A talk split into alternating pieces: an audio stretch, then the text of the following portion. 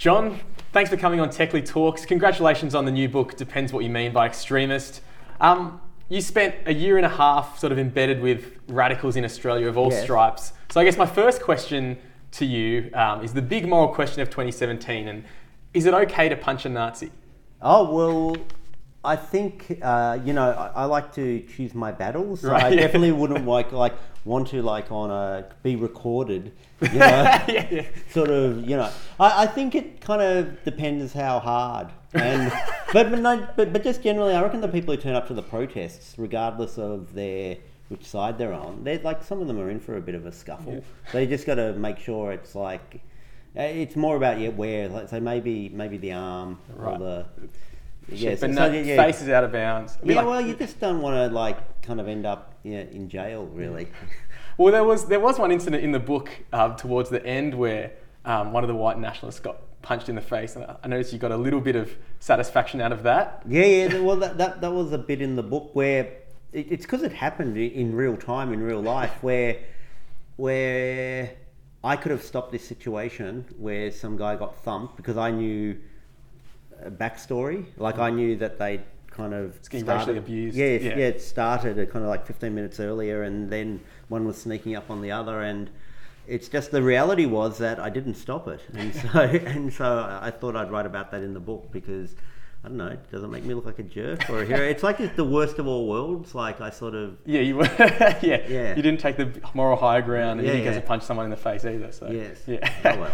well, I was a bit embarrassed reading your book um, because I realised how ignorant I was about so much of the far right. You kind of just think skinheads, neo Nazis, but within the first you know twenty or so pages, that's it's obvious that that's not the case at all. Can you sort of give us a bit of an overview of the the demographic that make up the far right in Australia? Oh yeah, you absolutely. If you think you can't join the far right because you're of Asian descent, don't worry about it. You're you're allowed in. Oh, thank God. It- It's yeah, things have really moved on in 2017, where just people that have different like agendas kind of form together in this kind of strange bedfellow situation. So you do have white nationalists who don't like Muslims because they're immigrants and they're non-white and all that. But then you have, for instance, you, you might have immigrants who are of evangelical Christians and they're very anti-Muslim because of that.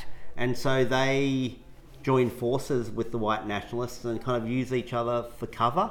So you know the white nationalists get to go, oh, how can we be racist? Like we've got these kind of brown Yeah. people in, and then like the kind of slightly eccentric or totally eccentric kind of kooky evangelical Christians who believe in exorcisms and stuff, they can go, oh no, we're not weird. Like we're hanging out with all these like normal white Australians and stuff. So they sort of, yes, they they, they use each other for cover.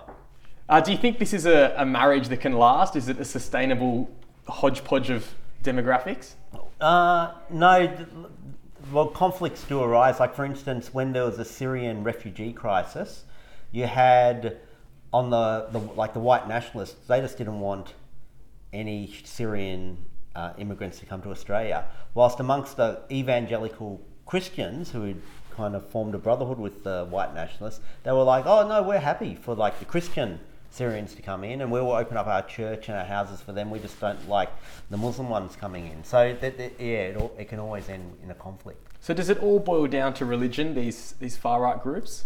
I, it's more so, from my point of view, is there's more religion coursing through these groups and, and, and motivates people way more than Australians like think or talk about. Like, so for your average Australian, this is all about sort of like ethnicity and skin color and, but, but there, like there's really devout people and that is kind of what's driving uh, uh, some of the leadership in these kind of far right groups. It, you, you know, in the case of the evangelical Christians, it's that yeah, we're at a spiritual war with Islam, and they, they really believe it, and they think in the case of one of the leaders is like God has is assigning him this task. Like that's why he's immigrated to Australia is because he has to um, teach the Australians about the dangers of Islam.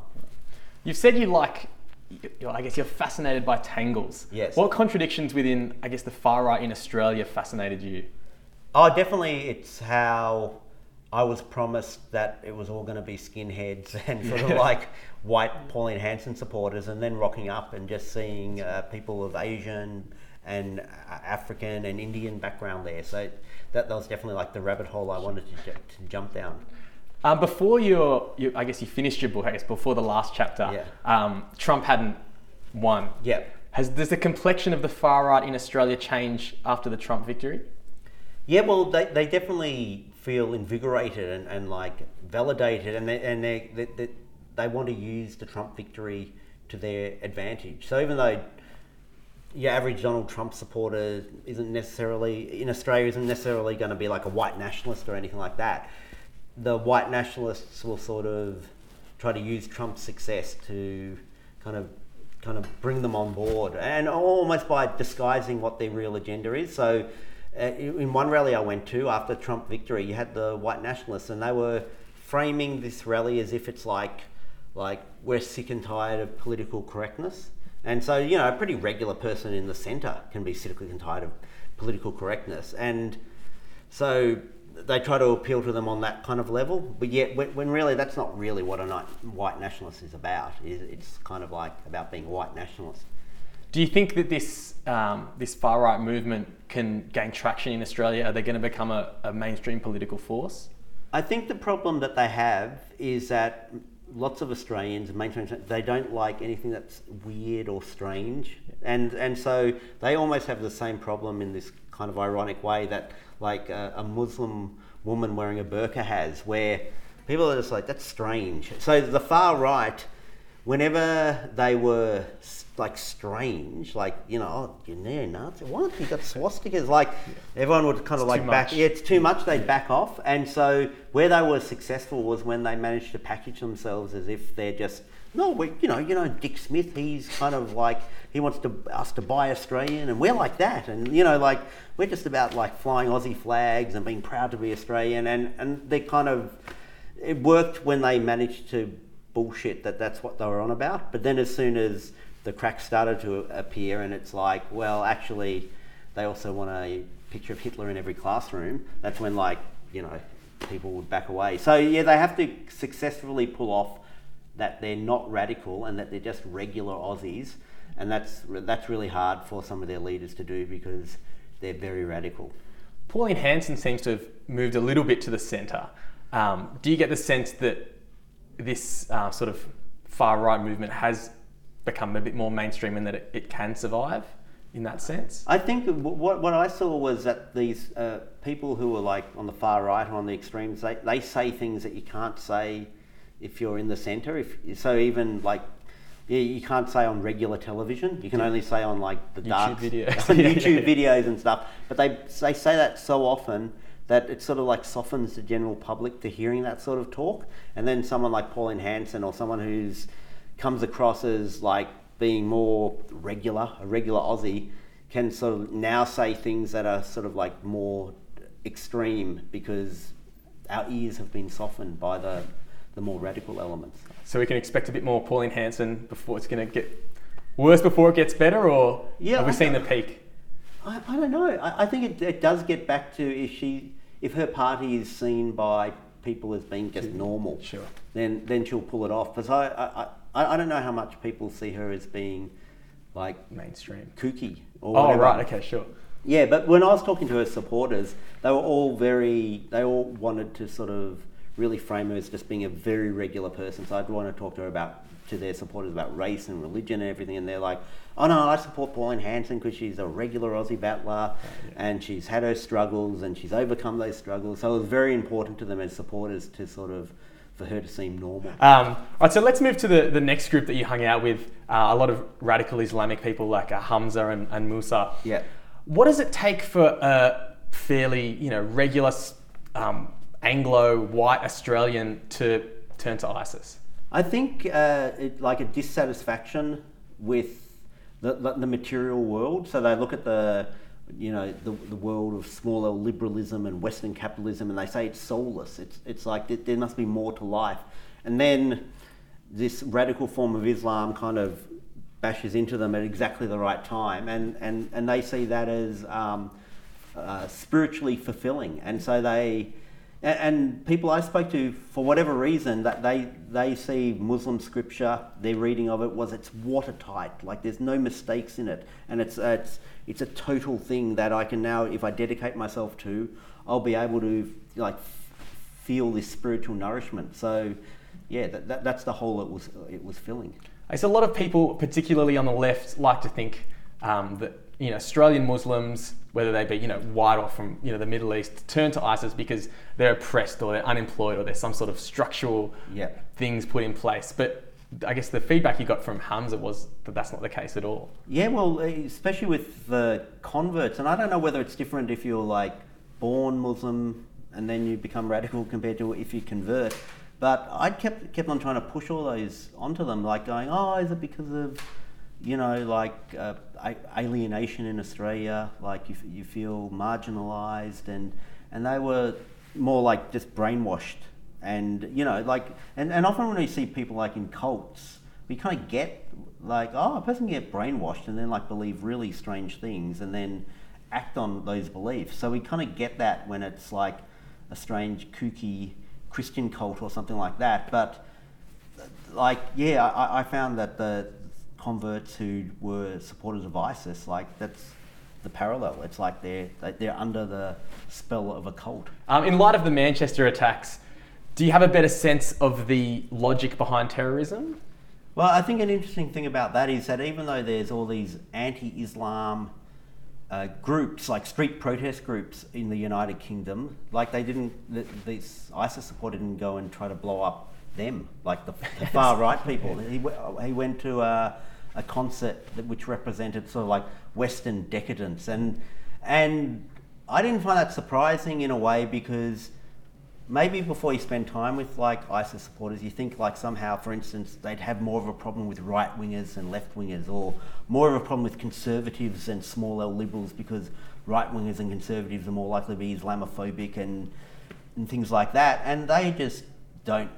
That's not how they see things. So th- they're as likely to hate you know, they, they just hate sort of like small L liberals and, and their decadence as much as they're going to help sort of like hate a conservative or whatever, and, and per- perhaps more so. So yeah, I thought it was interesting that they yeah they went to a, a rock concert where there was there was you know Western decadence quote unquote. Um, and now I guess to the final group, the, the anarchists and the far left. I never thought that I would be pissed off by a group called No Room for Racism because that makes it seem like, oh, that- Yeah. I agree, no room for racism. But there was something quite odious and, um, and, and, and bigoted really about uh, a lot of what they did. I could sort of sense a lot of a bit of your frustration, especially with, you know, the abuse saying you're, you know, a white man oh, getting into this space and structural violence and non-structural violence. Were you frustrated by that? Yeah, I, I mean, I guess I didn't really have a problem with uh, them if they're like fighting Islamophobia or whatever, and you know that's cool, and all that. And so I, I did, and I didn't really end up hanging around with them as much as I hung around with all these other groups, more because uh, me being me, if I turn up to a rally and I hear there's some neo Nazis over there and there's some hippies there, I'm like, cool, the neo Nazis or whatever. But so like so, the, but the specific thing that I bring up in the book is that, uh, and I was quite surprised that I talk about, uh, oh, you know, it's a really complicated world and it's not simple. So you know, you have Muslims and they can suffer Islamophobia, and, and you know, and Jews can be bigoted to Muslims, absolutely, and bigoted to Palestinians and so on and so forth. That's cool, but it's like, not that's cool, but that, that's what it is. But then also, like Muslims can be anti-Semitic in really meaningful ways. Like after the Charlie Hebdo attack, where they killed people at that uh, magazine, in the same terrorist operation, terrorists went to a local kosher deli and killed people there, and so that's like meaningful, you know. And so I found it really weird that I'd kind of try to like go, oh, you know, they can be anti-Semitic, and like it was like I was like some asshole who was like mudding the simple story, and so yeah, I put that in the book because I just thought I, I had a moral obligation. Do you get a sense of maybe where that is that is that political correctness gone too far? Is it just is it just ignorance on um, on their side of it? I think I think there's a little bit of people have their story of how the world works, and then if some jerk comes in like me and says, "Oh, it's kind of a bit messier, you know, than that. And so, like, can you really frame Jews as being like white and powerful, and therefore, if a brown Muslim attacks them, that's not racism because they're brown and they're white or something like that. Like, there, can you really do that? And and and they're kind of like shitty that I bring out bring up these tangles, and so yeah, that they they kind of got angry at me. By the end of the book, I sort of noticed a, a lot of striking similarities. Well, you know, I just Yeah. Copied your observations. but there's a lot of striking similarities between those groups. Did you get a sense of that as well? Yeah, I think where they're similar, regardless, I'm not saying they're morally similar, but I think where they're, they're all similar in these extreme groups, or, or not even extreme, like ra- people who want radical change, is that's what they want to upend society. So they're really dissatisfied with the West as it is, small L liberalism, capitalism, neoliberalism, and so whether they're on the uh, so, so the people on the left they don't just want small changes. It's not like oh the people are bigoted to women hijabs on trains and wouldn't it be great if they wouldn't? They kind of want to pull the rug out from the whole system because they're so dissatisfied with it. And again i'm not saying these sides are morally equivalent but also the far right that they're sort of it's not like they're sick of political correctness and then as soon as we're allowed to make politically incorrect jokes on television they're going to be satisfied because that's not what it's really about. They want to upend the system too. They're, they're fed up with the west as it is at, at the moment. And then obviously with the isis supporters it, it, it's the same. So, it's, so so all these radical people just really want to pull the rug out from the whole of the West as it is at the moment and, and institute a new change. And they were all super excited because Donald Trump and Bernie Sanders, when I was covering all this, they were rising in popularity, and both of them are like really radical in their own ways. And so, regardless of what the different sides thought of these different people, they were like, oh my God, this is the moment. It's like the general public is open to radical change, like the fact that they're interested enough in Bernie Sanders and interested enough in Donald Trump, and they're both becoming more and more and more mainstream. And yeah, so that, that really excited them all. Do you think the world's going to see a lot more radical change? Is that the next step before we go the other way? Oh yeah, I think so. I think it's more like we just we always think arrogantly think we're at the end of history. So we always think whatever is the last thing that happened is like oh it's over now. So like when Barack Obama got voted in, it's like oh wow a black guy. No one's gonna be racist again. Yes, a black guy's voted in and. Like this is the end of history. It's like, and we're all going to get on or something, and and small L liberalism is going to rule, and progressivism is going to rule, and then suddenly like Trump's in. But it, and already in like three months of Trump, uh, it's kind of Unraveling. Uh, yeah, it's sort of like when he started, it was like, oh my god, he's going to deport all these people and be able to do it and build a wall, and then somehow it's three months later, and it's like, well, he can't quite do that, and and and so I, I just reckon there'll be just a bit like MySpace was here, the biggest thing, and then it's gone, and then and all that kind of stuff. It, like that's what happens with history now. I've never thought of history in those terms. Yeah. Just- Just one final question. Yeah. Do you have now a sense of, of how, I guess, mainstream Australia should deal with extremism? In America, you know, there's a big case of, of Hillary Clinton. Everyone's sort of saying, you know, you're looking down on them, you're not giving enough credit, Oh, yeah. and to their undoing is um, how, how does, as a society, do we respond to extremism? it's hard to kind of micromanage that because like like people they say well should should the far left have gone on the streets to protest against the far right maybe they're just giving them more attention or whatever but but I noticed like on the streets that uh, like the part of the reason the crowds for the far right died down is because they'd been on their computers on Facebook page all talking to each other and convincing themselves that what they were doing was normal. You know, like, oh, we're just regular Australians who want to fly the flag or whatever. Then when they kind of went out on the streets and there were like these really angry opponents, suddenly a bit of air went into their bubble Yeah. and that suddenly they had- to think, what do I really believe? And do I believe uh, this enough to kind of have this conflict with these other people in Australia? So in that case, it was kind of good that people kind of went out on the streets to protest. So yeah, I, I, I don't know what the solution is, but it, it, generally I, I think um, it, it, it's hard to micromanage this. So just kind of just go with your vibe. That seems like a perfect place to end. Thank Yeah. you so much, No, John. thank you. Really appreciate it. Cool.